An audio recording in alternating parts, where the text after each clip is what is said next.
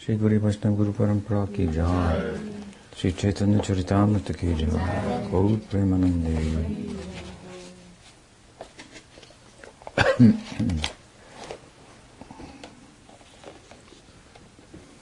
Evening. Continuing our discussion of Chaitanya Charitamrita, Adi Lila. We're in chapter 14, where Krishna's Kumar Lila is, or excuse me, Chaitanya Mahaprabhu's Kumar Lila is being described, and it's not too much of a mistake there, because Krishna Lila and Gaur Lila, they're one and, different at the same time, and this, of course, what comes out in these um, in this chapter. Many parallels, that is, between the Leela of Chaitanya Mahaprabhu and that of Sri Krishna. So we heard, what did we hear? A, um, about the uh, auspicious bodily characteristics. He's lying on his back with his feet up. Excuse me. Yes. Of Krishna, of Chaitanya Mahaprabhu, and we discussed how they were uh, comparable to those found in the child Krishna, as uh, Nanda Maharaj testified. Thirty-two different auspicious symptoms, and particularly the um, markings on his feet were the subject. Hmm? Noticed by his uh, his parents terms of footprints and then on the feet themselves and how they reasoned about that. We we discussed at some length. So today, continuing the text, Tabe Koto dine prabhur janu chankramana nan chamatkar tata kolila darshan. So after some days, then Prabhu began to crawl on his knees and caused various wonderful things to be seen. So these are still again this all the Kumar Lila, Balya Lila. So he's now from um, crawling. I don't know how they saw his footprints before he crawled, but some overlapping here uh, in the discussion. But um, again, as we've heard before, Krishnadas Kaviraj Goswami, um, when speaking about his book and how he came to write it in the eighth chapter of this uh, Adi Lila, deferred repeatedly to Vrindavan Das Thakur, whose Chaitanya Bhagavat was the standard book of the time um, for relishing the um, the Leelas of Chaitanya Mahaprabhu in Vrindavan and uh, particular and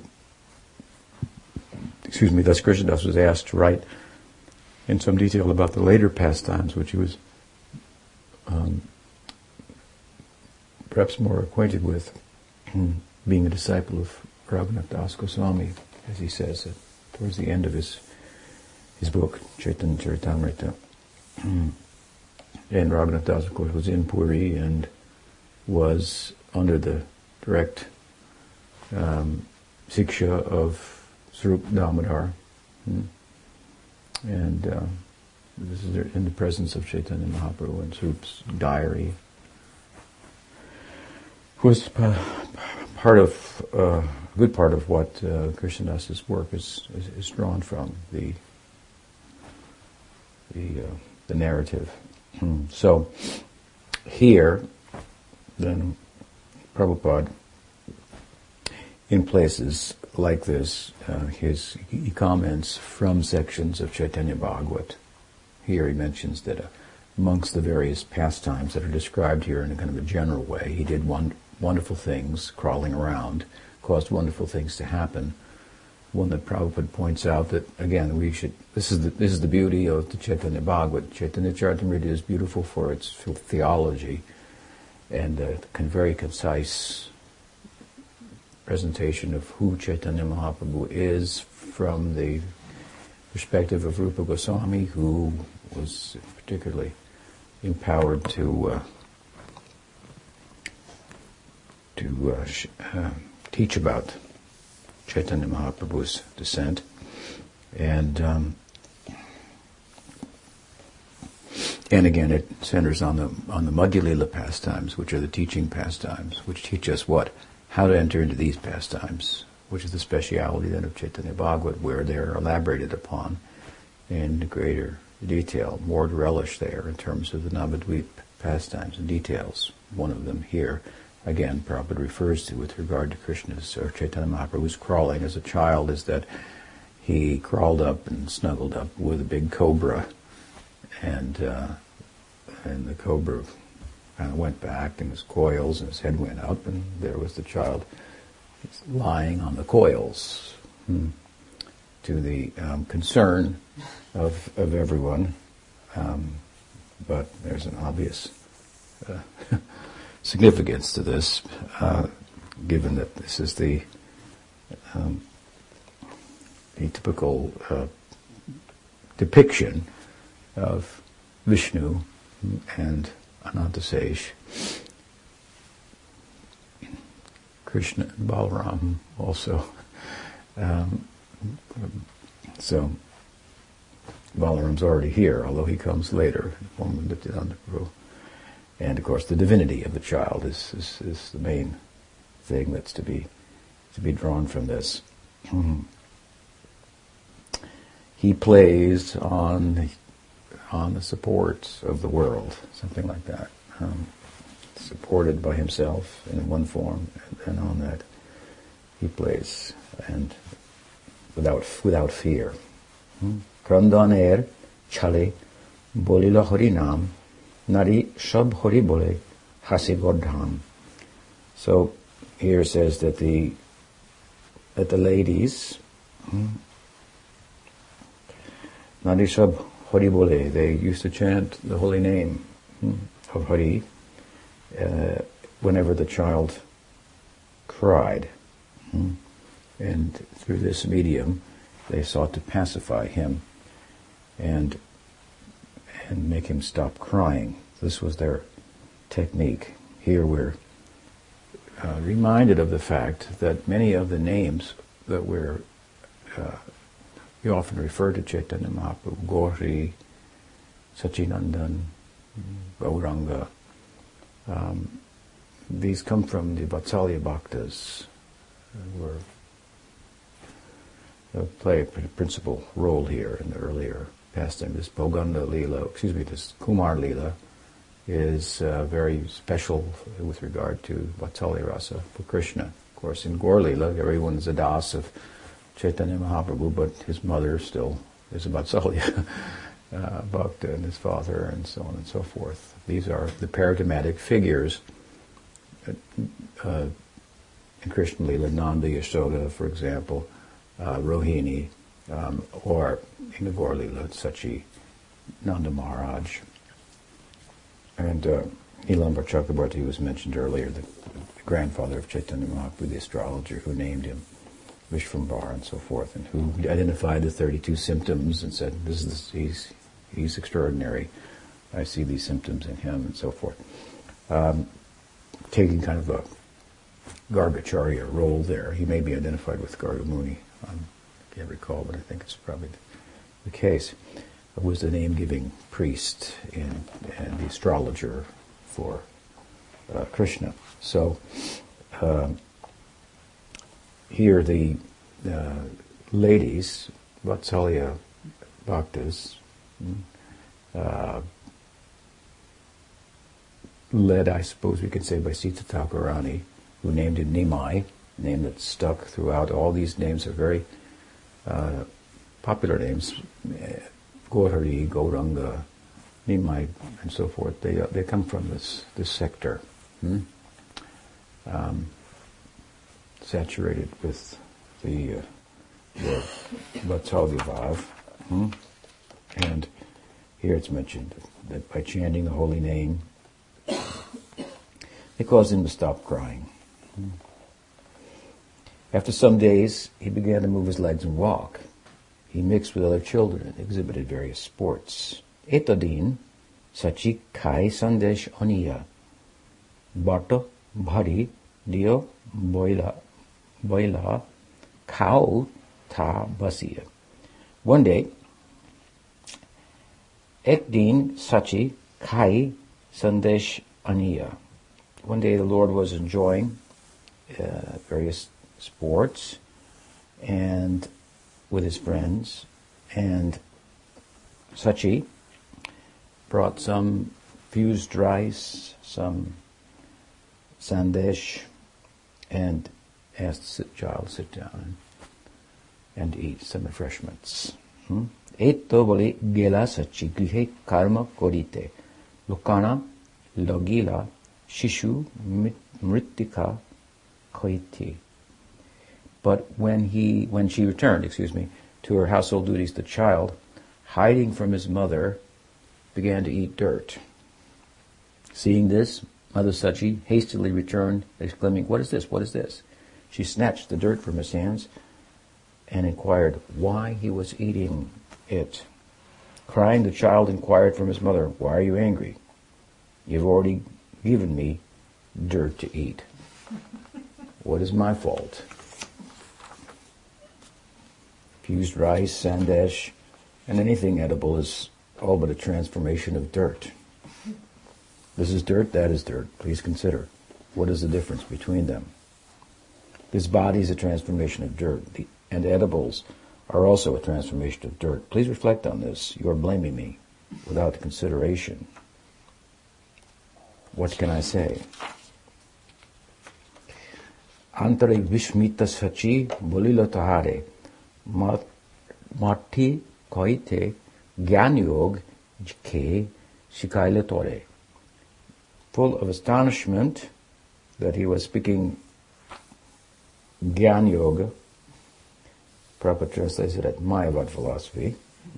Not necessarily, but it, uh, he takes every opportunity and creates opportunities to rail against the Mayavad.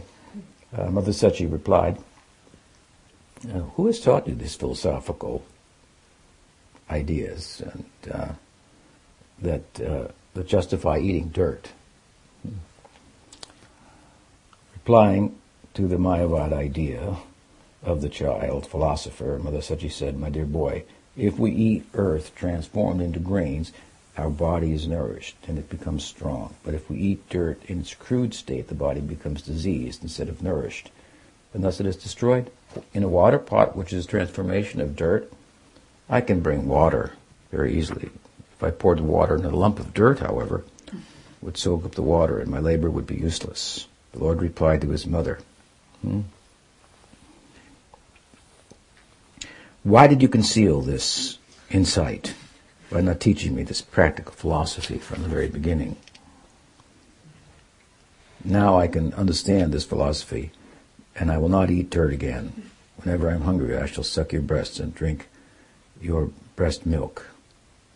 After saying this, the Lord, smile, smiling, smiling slightly, climbed on the lap of his mother and began to nurse. Thus, e mate nan chale aishvarya dekhaya balya bhava prakatiya paschat lukaya. Thus, under various excuses, the Lord exhibited his opulences as much in his childhood, as much as possible in his childhood, and later, after such exhibiting such opulences, he hid himself.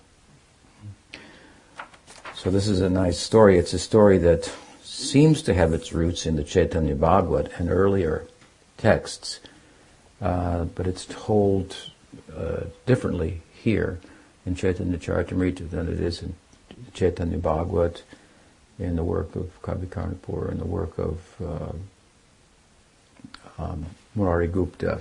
Hmm? And uh, we can only assume that it's a retelling of the story, slightly differently, or it's an entirely different lila, but that seems the latter seems unlikely. Hmm? Although he, um, the leelas are unlimited, and Krishnadas does say that he's only going to speak in any detail on those that are not mentioned by Vrindavan Das. So perhaps a separate one, but the one that seems to correspond to some extent is the occasion on which Chaitanya Mahaprabhu, as a child, um, uh, was stopped by his father, Jagannath Mishra, from pursuing any further in education. This is he's just a child, and he had an appetite for learning. This is before he. This is like learning at home or something, and he, he stopped educating him in any way. And his reason for this was because he was concerned that this boy's smart and he has an appetite for learning. So if I teach him, he'll end up doing what his brother did, hmm. Uh, and so it would be a problem. So it is said that he, uh, he, he, stopped uh, education and Mahaprabhu didn't, didn't, didn't, like this. So he became more rebellious and he had more time on his hands uh, to do so. Hmm. So as a child with friends, they would create lots of mischief. They would uh, plan out in the daytime how to go and and uh, put a cloth, two of them, one like this, one like this, over their heads, look like a bull, and go in the night and crush the crops of people, and uh, then come back in the morning and what happened? This is kind of thing it said Chaitanya Mahaprabhu would lock the doors of people from the outside so they couldn't get out of their houses. And then they would complain and so forth. And he would take much pleasure in that. Childish, childishness. Um, these things uh, might be questioned. Um, how could God do? But um, there's a very good explanation for that. With regard to the pastime in particular, that this seems to have some correspondence with when he was stopped from getting his education, amongst his mischievous things, one of the things that he did was went and sat um, on a pile of clay pots that had been used for cooking food, cooking, preparing prasad for the deity. So they were charred. Some of them they would cook with clay pots, maybe in baking and whatnot, and they were full of soot and what. So they were thrown in a place, and that was a contaminated place. It was thought not to go to. And there he was sitting there, and um, Mother Sachi came upon him, and the Golden Lord had turned blackish from the soot on the pots. Must have looked just like someone, someone we're familiar with, just like Sham Sundar Krishna, hmm? and uh, childhood Krishna, and. Um, so she was filled with, here the word is used here, antare vishmita sachi bolilotahare. Hmm? Vishmaya or adbhuta, wonder, astonishment, one of the secondary rasas, in the context of her vatsalya. Hmm? Um,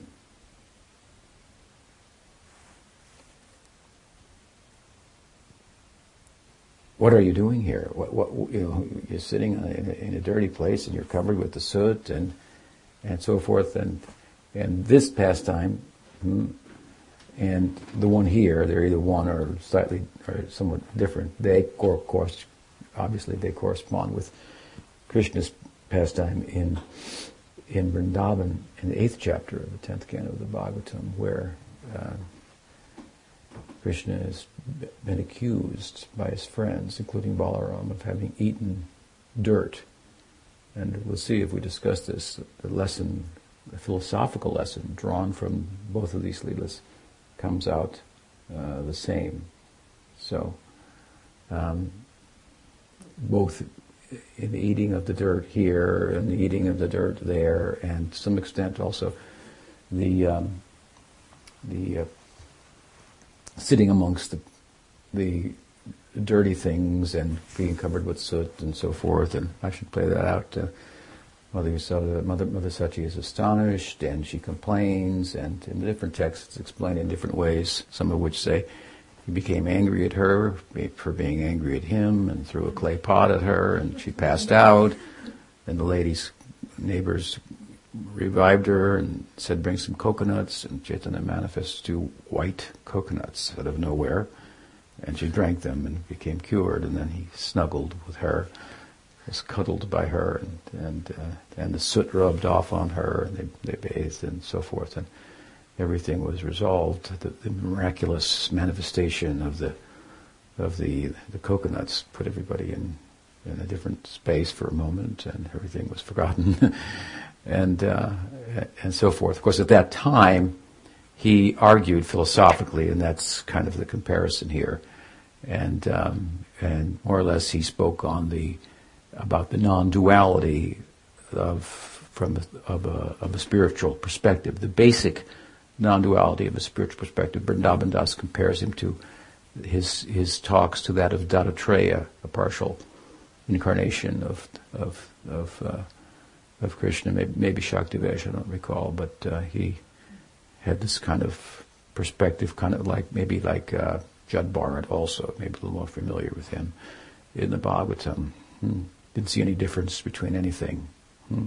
as the Gita says. Um,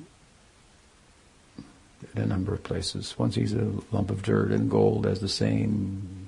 Hmm. What's the other one? Dog, dog yeah, the Sanskrit. Uh, Pandita Samadarshina. Hasti. Uh, he sees the elephant, the dog, the Brahman uh, as equal. So this equal vision, equal vision. Um, Samadarshina. Once Prabhupada was asked by a fellow, an Indian fellow in Mayapur, are you Samadarshina? Prabhupada said, I may be, I may not be. I simply trying to serve my guru. That is my qualification. so uh, it is an underlying uh, aspect of the, our philosophy, obviously, that uh, good and bad, hot and cold, and these are dualities that arise in the mind. Hmm. But beyond that, within and within, it gets complicated, within the context of the non-dual reality that means everything is Krishna, so there's only one, there is differentiation as well. Um, in Vrindavan Das's narrative, he he doesn't uh, go into that, but just has Chaitanya Mahaprabhu enlightening his mother, or not enlightening, it's not something she hadn't heard before, but to hear it coming from her son, it was very astonishing. Hmm? And he's speaking about non-duality and there's this thing that the rishis talk about and sometimes we get it you know and we hear it and we believe it but but we're absorbed in the, in the dualities of everyday life and, and so forth such as our plight. And here my son this is a child that's speaking this is very uh, astonishing. Hmm. maybe he you know maybe he's a great mystic but then why is he throwing a pot at me? Can't be. Something like that. So that idea is quickly dismissed. And so I guess I say here, the story is slightly different. He's eating dirt, and it's more of a direct parallel with the story in Krishna Lila. But he's speaking philosophically also um, um, here, only to be um, replied to by his mother with a superior uh, philosophy. Hmm? Here he seems to be saying all things are one, as he does in the in the in the cooking pot lila. Hmm? So so what's the difference? I'm, I'm, sitting on the pots.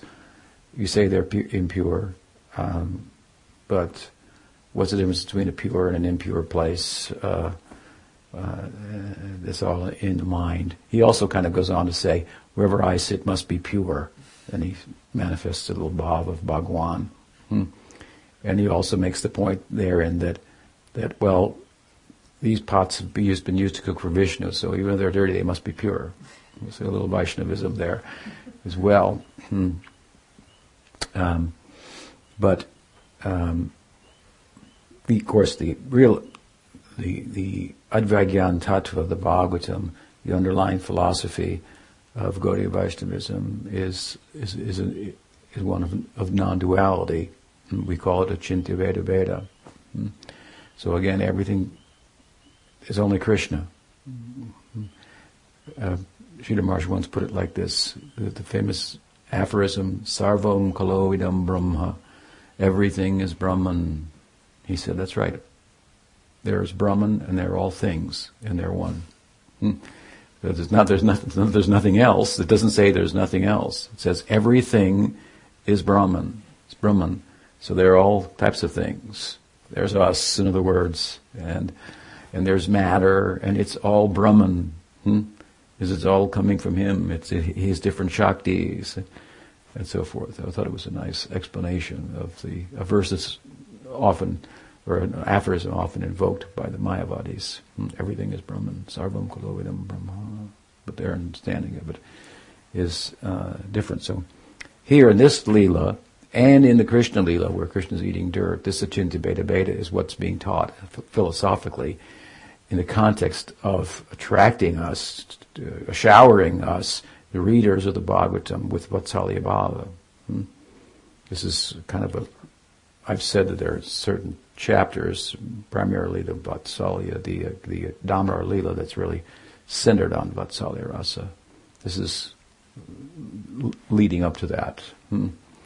And uh, a very, very powerful chapter. In fact, in this chapter, now that I think about it, of the eighth chapter of Bhagavatam, and, uh, tenth canto, and in relation to this Lila, Lila, the verse that I believe is the concluding verse of the the story of Krishna's eating dirt is what uh, one that Vishwanath Chakravarti refers to as the Paribhas Sutra of the Bhagavatam. Hmm. A, a, verse by which it, everything will be understood. And the Leela is speaking, of course, about the Chinti Beta Beta. How so? Well, we have to get to that, but um, as it is here, it's been explained to some extent just through what Sachi has said. Uh, everything may be one, but there's difference at the same time. Yes, earth and uh, dirt and food are one is a transformation of the other, but each is distinct at the same time, and have pra- and your philosophy has no practical uh, application. It's, it's impractical. Hmm. Um, so it, it, it, has no no standing. But in Krishna Lila, similar idea comes out in a very extraordinary way. Of course, when he eats the dirt, and Mother Yasoda of finds out about it, not only from his friends who might be reporting falsely just to get his mother to, to, to chastise him and then take pleasure in that, hmm, as children may do. Um, but uh, but the veracity of the reports uh, in Mother Yasoda's mind are derived from the fact that Balaram is saying the same thing. Hmm. This drove a little bit of a wedge between Krishna and Balaram. Hmm? This Vatsalya is not compatible with the Sakhya. Hmm? They tend to distance one another. There's a little Vatsalya there in the mixture in the in the in the Sakhya of Balaram, and it manifests as he's telling the truth here and reporting him, reporting on him. Hmm? and that creates some distance that comes up later. Krishna reflects on it and reminds him of such. Uh, but the veracity of it then is is is, is uh, supported by his testimony. Hmm? He's been appointed like this, the elder brother. Watch out for him and report on him and so forth. So he's a, he's a good boy, uh, uh comparatively. Mischievous in his own right, but uh, not not the same as Krishna. So uh, he reports, and Mother Mother Yashoda takes it seriously and says, "Well, you know, if Balaram's saying it, it, it must be true," and um, and she's astonished. So same same she experiences the same adbhuta, amazement, uh, wonder. How is this possible that he, he could be eating dirt. I mean, she's thinking, I'm his mother. I feed him. I nurse him. We, you know, we're the king and queen of the cowherds. We, we've got an abundance of food, and he's eating dirt. What are we doing wrong? What, how, how is, what's, why is he doing that? Hmm? She's perplexed. Where have we gone wrong? or what's wrong with him? Why would he do that? Maybe there's some. Maybe he's got some, you know, deranged brain or something. That He would act like this. So she's full of concern. Her wonder is is occurring in the context of her Vatsalya, and her challenging him and her being pre- prepared to, well, she's really kind of starting to chastise him, hmm, is is all arising out of uh, out of the, the well of her vatsalya. This is not. I think we ended our discussion or close to it the other the other night by saying that that Krishna likes the chastisement of his of his mother in Vatsalya Rasa. He likes to hear that more than the recitation of the Vedas by the Brahmins. That's sweeter and more charming to him and so forth. So these types of things here, Krishna's going to lie. Mother Yasoda is going to be angry at him, ch- chastise him. Um, these things might seem inappropriate, uh, but they're natural. Uh, we, again, we go we to understand these things from a rasic point of view. We can often just go to our human experience. Hmm? We're made in the likeness, it said. So, uh, so young children, in the face of being punished, may not tell the truth. they haven't learned to tell the truth yet. Mm-hmm. You know, and the truth hurts, but still it's good for you. Something like that. So, so she asks him, you know, so what, why have you eaten dirt? And he says, I haven't eaten dirt. Hmm? So he's lying. Now the absolute truth is supposed to be truthful. Truthfulness is a very highly lauded quality. It's said to be synonymous with with being a devotee. Satam is the word used more than once in the Bhagavatam hmm, to describe the devotees, thoroughly honest. Hmm. Uh, but here, their God is being dishonest. He's lying, as he had eaten the dirt. Hmm. Um, but here, his lying is arising out of his out of Vatsalya out of his affection for his mother and the affectionate dealings, human-like dealings of Vatsalya Rasa. So his lying becomes much more beautiful and charming and more virtuous of a quality from a spiritual perspective than his truthfulness. Over, overriding all of his qualities, we talked a little bit about the other night his 64 qualities in relation to the, the, the, the various bodily characteristics that, that are auspicious uh, in Krishna's body, which are one of his qualities. We talked about them in terms of their being both seen as uddipana vibhavs and uh, alambana vibhav, depending how you how you look at them. Um, um, who's the point? Um, His lying.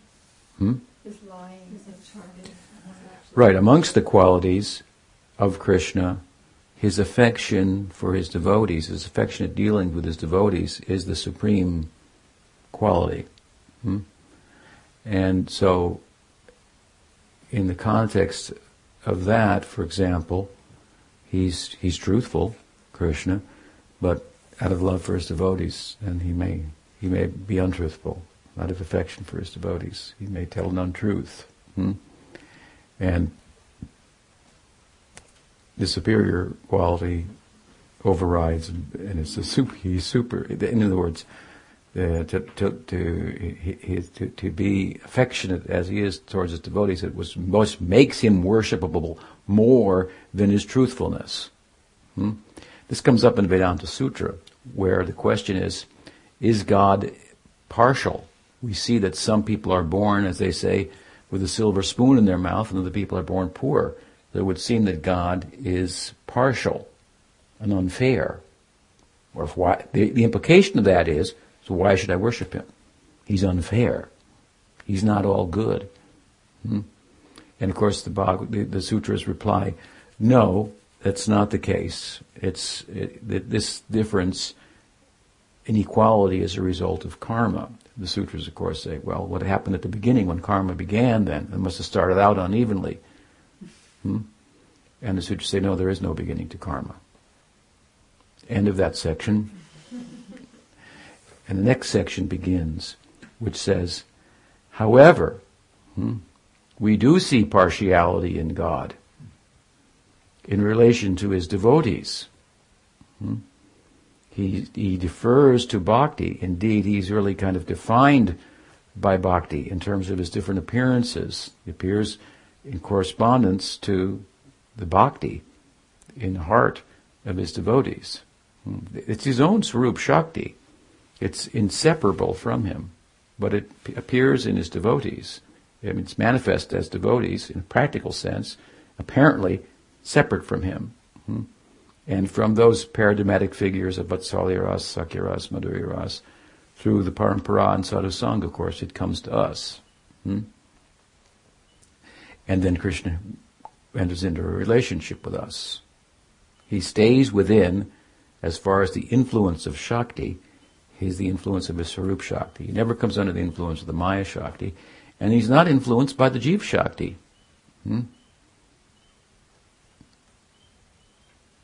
He knows their plight, and it may indirectly a little influenced by that, but um, but he's really wrapped up by under the influence of his Swarup Shakti. He's really kind of creating all of his pastimes. He has a desire. The Swarup Shakti is manifesting that. Hmm? Swarup Shakti is something like the modes of nature. You know, the modes of nature are there, and there's all types of forms inside of them that can possibly come out. Right? Hmm? Any different combination, everything's just a combination of the modes. Hmm? So within the Swarup Shakti, there's possibilities. The problem, the difference, of course, is that the, the, the, the forms that manifest and the particulars that manifest out of the gunas and the basic ingredients of material nature are such that they, they don't endure. Hmm? But we say that the swarup of the jiva is eternal. We were talking about this maybe the other night. The swarup of the jiva is eternal. Hmm? Um, and how do we say that? We say because we say the bhava that it is uh, constituted of is eternal. So Sakhya Rasa is eternal. Vatsalya Rasa is eternal. What is the ashraya of that? And Nanda, Yashoda, Subal, uh, Sridham, and Madhurya Rasa, Lalita, Vishaka. They're the ashraya, the shelter of that, the personification of that. Hmm? It's there, eternally existing. But then someone said, well, that's fine.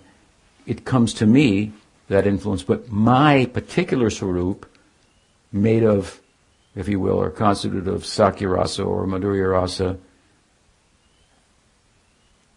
is not eternal. Hmm? Because it wasn't there before, even though the ingredients were there. Hmm? So we say it's there in potential. Hmm?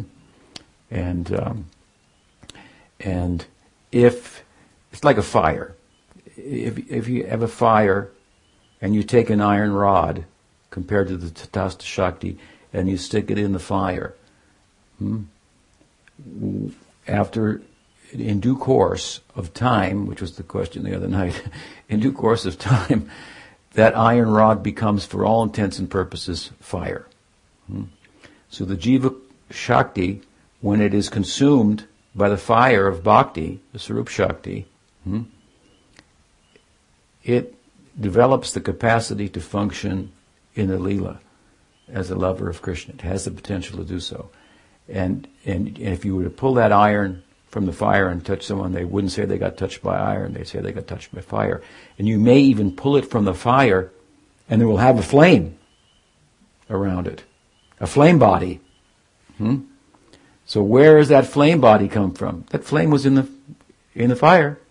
Now it's manifesting in a, in a way that it that it only does because of the, the conjunction between the, the iron and the fire, or between the Tatastha Shakti and the Jiva Shakti. But it's there. It's, it's, it's just showing in a different shape than it does as the fire itself. So this is the kind of like the form. The love has a shape. Hmm? It takes a shape. So the Swarup Shakti is facilitating the love in such a way that it manifests a form, personality and so forth, that we can participate in the Leela. Hmm. So, uh, at any rate, the, the, the, the, the, the, the, point of the sutras is that the affection of Bhagawan for his devotees, he's under the influence of prem. He's conquered by prem. This is his quality, or the quality, I should say, of bhakti, that has the power. Krishna is Krishna, all attractive. except for the fact that he's attracted by bhakti. Hmm? We've got a circle going on here. like I said, where does Krishna come from? Comes from Radha. Where's Radha come? It comes from Krishna. So this is the Achintya Bheda Bheda, the one and difference between the Swarup Shakti and and Shakti Man. Hmm? So uh, Krishna's the, the, the, the, the partiality of Krishna towards his devotees, hmm, you can sometimes explain it away by saying, well, it depends how people approach him, he reciprocates accordingly, therefore he's impartial. Hmm? But it's up to you how you approach him. Hmm? But, yeah, but he's actually, it's true, but, but, he, but, the, but the way in which he becomes partial towards his devotees is really defines him. It's what he's about. He's completely under their control. Hmm? He's completely overwhelmed by bhakti. He cannot move outside of the circle of his devotees' um, concern, influence. Hmm? And and because of his affection for his devotees, this is this this partiality towards his devotees, the sutra says this is this is his best quality. Hmm? That's what makes him not his truthfulness hmm? or other such qualities as noble as they are and as much as they're part of bhakti, hmm? but his affection for his devotees it was what makes him attractive to them. Hmm? That he'll even lie for them. We're going for him. You said, I don't want to worship him. He's impar- he's not, he's not fair. Hmm? Right? He's, he created the world in, in, in, differently. Some people are rich, some people are poor. What kind of God is that? Well, if you play this out over the two adhikarans in the, in, in, in the sutra, it ends up in the following adhikaran that he is impar- you're right, he is partial. Hmm? But in another way, and this is what makes him all worshipable, all desirable, all attractive. It's a very beautiful uh, way it's been been done and explained in Govinda Bhashya by Baladev Vidyabhushana. So his, his partiality towards his devotees is not his fault, it's his greatest quality. And sometimes, as a result of his partiality towards his devotees, then other qualities that he's known for, hmm, like being truthful, may be, may be overridden. Hmm? Overridden by his, by his Bhakta Vatsalya. And that's good. Hmm? So the, this is uh, bhakti is gyan is is about impartiality, and gyan is and bhakti is about partiality. After having arisen beyond material partiality, where the gyanis stop, then we have a different kind of partiality in relation to Bhagawan, which has to be there in order for there to be a variegated spiritual world, for there to be Ram Bhakti, for there to be Krishna Bhakti, different kinds of Krishna Bhakti, Narayan Bhakti, and each Bhakti feeling complete and perfect with their Bhakti, even while there's a gradation. The gradation is really, actually the gradation of Bhakti is thought to be a secondary thing. The subjective reality is what's really um, primary, hmm, the experience of each devotee that causes them to feel that their Bhakti is superior. And, and, and, and, and they all argue objectively for the superiority of their own. Hmm. So, Krishna, anyway, in the Leela, Krishna's, Krishna lies. It's a problem. Because along with lying, he's, he's, he's a powerful uh, character. So he says, I didn't eat dirt. Look in my mouth and see for yourself. Now she could just say, okay, okay, I, am not going to, you know, look in your mouth. But she, she's suspicious because Balaram said he ate the dirt, and and and so she's going to look in his mouth. But there's a problem that's created now because obviously um, he he doesn't want to be chastised by her in the context of the Vatsalya rapport, hmm? which is very charming, hmm? and and and so he lies, and then he says, you know, see for yourself. And obviously, when he opens his mouth, dirt's going to be found there, and he's going to be chastised. So, what to do? He is overwhelmed by the Vatsalya Prem, and so he he he he just he says that, and he's kind of ignorant of the fact that he's going to be found out hmm, in his childhoodness, childish childhoodishness, right? Hmm? So he's he's made a problem for himself now. Hmm? But in all of this, in the background of the sweetness of the of the Braj Lila or Gaur Lila, hmm, this Madhurya, the sweetness, sweetness of Vatsalya here, there's always the Aishvarya. It's always in the background, right? Hmm? He's always God. He has Aishvarya down, or power of Aishvarya, of, of godliness. Hmm? And so this, just as the the Swarup Shakti is always trying to serve Krishna. He's such a sankalpa, so whatever desire he has, the Swarup Shakti is there to manifest it, to make it possible. Hmm? Someone wants to serve him, having had their heart purified through bhakti, and by by by sadhusanga developing a sentiment similar to that, those bhaktas hmm, or that lineage, hmm, and starts to manifest in them, and then in the in the sprout, the ankur of that bhav, in the cultivation of that, that devotee has starts to have real, real spiritual desires, which then start to define the particulars of the swarup. Hmm?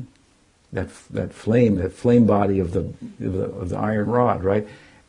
And and and they're desiring, and it's entirely arising out of the desire to please the senses of Bhagawan in the context of a particular bhava. And so then the particulars, and the Swarup Shakti is manifesting those particulars for the pleasure of Krishna. Hmm? This is what she's always doing. She's always changing, just like in Vaikuntha, they change forms. Swarup Shakti facilitates. Serve Krishna in this way in Dasya Ras. I take this shape. I take this shape. They become a pigeon. They become a tree. They become. Hmm? It happens. And so, uh,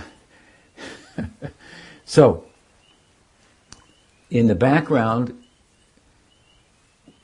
orchestrating is this Swarup Shakti, facilitating Krishna, and it, it, it, works in both ways. You know, you, you have the Madhurya and the Aishvarya. Hmm?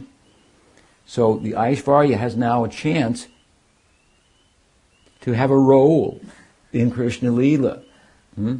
So he gets his place. She gets her place. Hmm? Krishna's created a problem under the influence of the madhurya, the sweetness of Vatsalya, where he's, he wants, his desire is not to get chastised, but in his boldness, he, makes a statement, and his mother um, takes his, doesn't take his bluff. Hmm? She says, put your cards down, open your mouth. so, problem and so his Aishvarya Gyan comes, knowing his desire. Here's my chance. And manifest the whole universe hmm, inside of Krishna. Brahma says, inside his belly. So she's looking in his mouth and she sees all the way into his belly and there's the whole universe.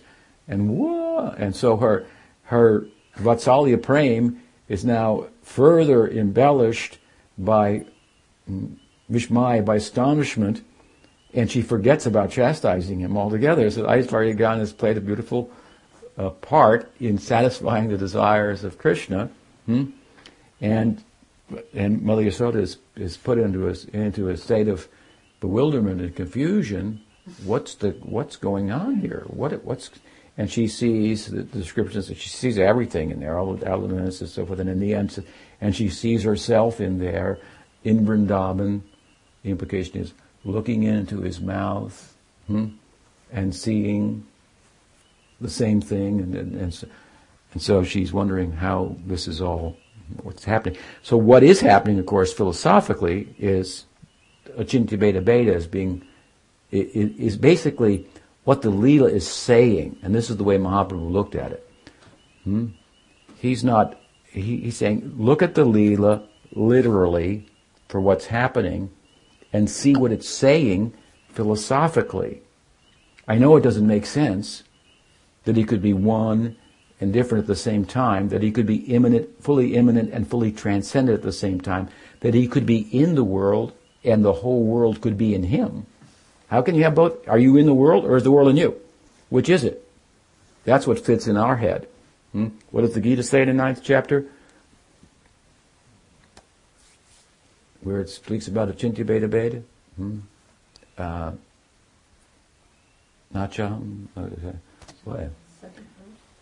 anyway, he, there he explained, my, I, yoga maishvaryam, my power, see, hmm, ashvame yoga, pashyame yoga, pashyam, see, yoga maishvaram, my, my achintya shakti is what he's saying, my mystic power, by which everything is in me and I'm not in everything, and then I am in everything and, and, and nothing's in me, and so on and so forth. This is, we find it in the Gita there. Hmm? Um, so, this is what the is reading of the Leela. The Leela is saying that Krishna is in the world and the world's in Krishna. You can have one or the other, but we have both. Hmm? And so he's fully immanent and fully transcendent at the same time. So Mother Yasoda's, she doesn't start speaking Achintya Bheda Bheda, but she does here as Sachi, this Leela. Hmm? So it's almost as if in Gaur Leela, the same Leela manifests and Chaitanya Mahaprabhu wants to see, did my mother learn the philosophy? hmm? And of course, here she says it, you know, she more or less, more or less teaches the, him Achintya Bheda Bheda, that everything is one, but there are differences within that unity at the same time. And this is a very practical philosophy. Your gyan unto itself is not very practical. Hmm? How will we eat? How will we do So, it, Mother Yashoda, back to the Lila, of course, is seeing all this and thinking, what's happened? How did, what, what's, what, she comes up with different reasons why this could be happening, one of which is maybe my son has mystic powers, which she quickly dismisses because she thinks, well, you know, how can that be? He's hungry, he's angry, he's, you know, he depends on me. But then she thinks, but that's just what I think. I think he depends on me. That's Maya. And the sages teach that. I think that my son, my my husband is Nanda. He's maintaining the family. I'm maintaining my child. It's not a fact. God is maintaining us all. Hmm? And just in my ignorance and samsara, my attachments are making me think like this. And she's becoming philosophical for a moment. Hmm? Like ordinary people, for a moment become a little philosophical and have a spiritual inclination. Then they quickly return back to practical, everyday life. Hmm? So, of course, what brings her back is Krishna starts to feel she's distancing herself from me. She's becoming philosophical. Hmm? And so, so, so then the Yoga Maya comes and, and, uh, and makes her feel, but then, you know, that may be true, but who will cuddle him then? And Krishna's thinking, yes, who will cuddle me? And what kind of philosophy is that? So she embraces him in the spiritual insight goes out the out the door, and and and and Vatsalya rasa uh, prevails, and the Aishvarya, of course, has its place, but it could never sway her um, her Vatsalya, and this is the beauty of the all of the bhavas as they manifest all the rasas in Vrindavan. Outside, of course, of Vrindavan, this Aishvarya can have a role and greater power. Doesn't have much of a role in Vrindavan. But when it gets a place, a, a, a chance, it does something very extraordinary. So, for example, when Krishna went to Mathura, um, um, or when Krishna manifested in Mathura, his parents began offering prayers to him, and so forth. There, Vatsalya Ras receded to the background in the face of the Aishvarya Gyan. Here, in the face of the Aishvarya Gyan, or anywhere in Vrindavan, it doesn't sway their Vatsalya. They reason about it in ways that they land on their feet always, and Krishna's just my son, Krishna's just my friend, Krishna's got problems and he needs help, and we're here, you know, to, to, to, deal with that and so forth. So, so there's some differences between, as I say, how this is played out in Chaitanya Bhagavat, and I think there's some relation between. I think Krishna is kind of telling the story a little differently here. There's no cooked pots, but uh, or it may be a different lila, but at any rate, it does correspond wholly with um, the, the Krishna lila hmm, of Krishna's eating dirt, and the same philosophical points are brought out. Again, in Krishna lila, they're brought out. If you look at it, this was Mahaprabhu's idea. Let's not impose our intellect on the environment of the lila. Let's just tell it as it is. And although it says things that are inconceivable. How these these can be, how can he be perfect, fully immanent and fully transcendent at the same by his mystic power, by his Chitta Shakti. God can do wonderful things. You think too much. Mm-hmm. And um, by thinking, you, you, can't arrive at such a place where such things are possible. So just read it as it is, was his idea. Hmm? And this is the, again, the Achintya bheda bheda Tattva of Gaudiya Vaishnavism. And Mother Yasoda here got it in the form of Sachi. And she's teaching it. He says, why didn't you tell me that earlier? I mean, saved me a lot of trouble. Prabhupada comments, if we can learn about bhakti from an early age, we'll never go to this Mayavad idea, which is completely impractical. Hmm?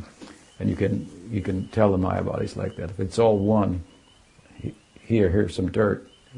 One of my godbrothers once told me was in, in, in, in Rishikesh, not Rishikesh, um, Kumbh Mela, hmm, I think it was. I think it was Giriraj Maharaj many years ago, and uh, I think it was him. And he was there, and he had a uh, a blanket. Hmm? It was cold, and he was arguing or discussing with a with a Mayavadi, and it was going on and on and on. Hmm? And uh, after some time, he said, "I can see that you're a little cold." Hmm? And he said, "Actually, yeah, I'm a little cold." And he said, "Well, I've only got one blanket, but anyway, here, I'll give you a thread because the thread and the whole blanket are are, are one. So you should be just as warm as I am throughout the night, something like that." so it's a way of saying your philosophy is not practical, even in terms of spiritual uh, pursuit. Mm. Does away with the self. It's a very, it's a very, um, a very uh, unbecoming way of of of pursuing the unity, the oneness that is at the heart of reality, by way of doing away with any difference. It, it's questionable whether you've gone anywhere positive by doing that. Harmony is not just doing away with everybody else. Unity is not doing away with everybody else, but somehow everybody working together, something like this. So this is the philosophy here, coming out early in the, in the life of Chaitanya Mahaprabhu. This way we can see that the Leelas are full of charm, and they they have the capacity to to give rise to that within ourselves. Hmm? And at the same time, they're pregnant with philosophical insight that we can draw from that. We can help us to that we can apply then in our pursuit and practice the pursuit of those ideals that we're attracted to. On the face, the Leelas are charming, and we become attracted to them. This is their principal power. Hmm? And so you don't know any philosophy, but you like Krishna. And it's possible, theoretically, that's enough. Hmm? If, you, if you're charmed by the leelas enough to, to always chant his name and, and so forth. But mostly we find practically people need a little philosophy because they have another influence in their life that they're charmed by as well, and it, and it still has residual power from anadi karma for a long, long time. Habits learned, you know, since forever are difficult to, to overcome. Uh, but bhakti is very powerful, so it has the power to, to turn the head and the heart um, in the direction of Krishna, and especially these these these these uh, these, these um, Leelas of Krishna, human-like Leelas. They're just, they're just very powerful, very charming. They create a bond, give us an opportunity to bond emotionally with the Godhead. Hmm. So that's the principal kind of purpose of the Leela. So, you, you know, in one sense, if you can just speak about it feelingly hmm, and present it so forth, people can be charmed by it. Later, then, secondarily, as I say, there are philosophical lessons to be learned from it. And that can help us to understand, although it's charming, it's a little bit further along than you know, where you are right now in terms of entering into it and what it means to love Krishna like that. These other things have to be in place and so on and so forth. So, so there's a place for both, commenting on the Leelas from the philosophical point of view and just telling them, right? Hmm? Question? Um, just a comment and a question when you said how um, the insight was, Lord Chaitanya said, why didn't you tell me this earlier? I almost um, could see I wouldn't have had to have been bothered with this Leela in Krishna Leela where I had to show you all of this Aishwarya and disrupt that. But I had a, um, a question. Um, you very interestingly explained how the Aishwarya acted um, almost as um, in its own accord to facilitate Krishna's pastime. And I never thought of Aishwarya like that. I thought of the um, Yoga Maya, you know, co- like covering, and, and but here it's like bringing out Krishna's godliness. Although in, in other pastimes we see the Aishwarya Krishna calling upon it himself to kill the demons, or or like this. So um, two questions. Um, where where do we find that? And it has the, have the acharyas stated that so beautiful, and um, do you have anything further to say about that? The Aishwarya will act on its own like that. Yeah, well, I think it's uh, to it's, it's Yogamaya functioning in different ways. Hmm. To cover him up, to uncover him for his different purposes. We have Madhurya Gyan and Aishvarya Gyan. Both are there. Hmm? Both aspects, knowledge about both. And both are revealed by by the Swarup Shakti. Yogamaya is, is another you know, aspect of the Swarup Shakti. So, um, for revealing, for covering, I mean, his cover, the covering is also revealing in, in, in, another way. Um, but it's different than the Maya Shakti, which is deluding. She deludes in one way to make him, to do a way to hide his Aishvarya, and who hides the Aishvarya can recede and come out. But here they've been, as I've spoken about it, kind of personified. So you're kind of asking, I guess, well, if Purnamasi is Yogamaya and she covers, and uh, you know, who's who's the uh, uh, that's kind of the same same function of the of the same Shakti, but um, yeah, you can find this kind of explanation from Vishwanath Chakravarti Thakur. The Aishwarya is a, a a, po- a power of, of God. So you would think that he would draw it out himself. Of course, he is through the sort of Shakti. Well, I think his powers are all personified. So, you know, in, in a sense, so he has a desire, and his powers fulfill the desires hmm, themselves, and they have their roles in different places. It's not that Yogamaya, for example, is not present in, in, in Vaikuntha, but functions slightly differently. Tulsi's there, and Vrindadevi's there in, in, in Vrindavan. So the powers, yeah, the uh, Shaktis, there's the powerful and there's the powers. So his powers personified in a way they they answer to his desires, fulfill them. Hmm. Like a shadow. Uh, like a shadow follows you everywhere. Yogamaya is following Krishna and whatever he desires and making it making it work. Hmm. Something like that. Anything else?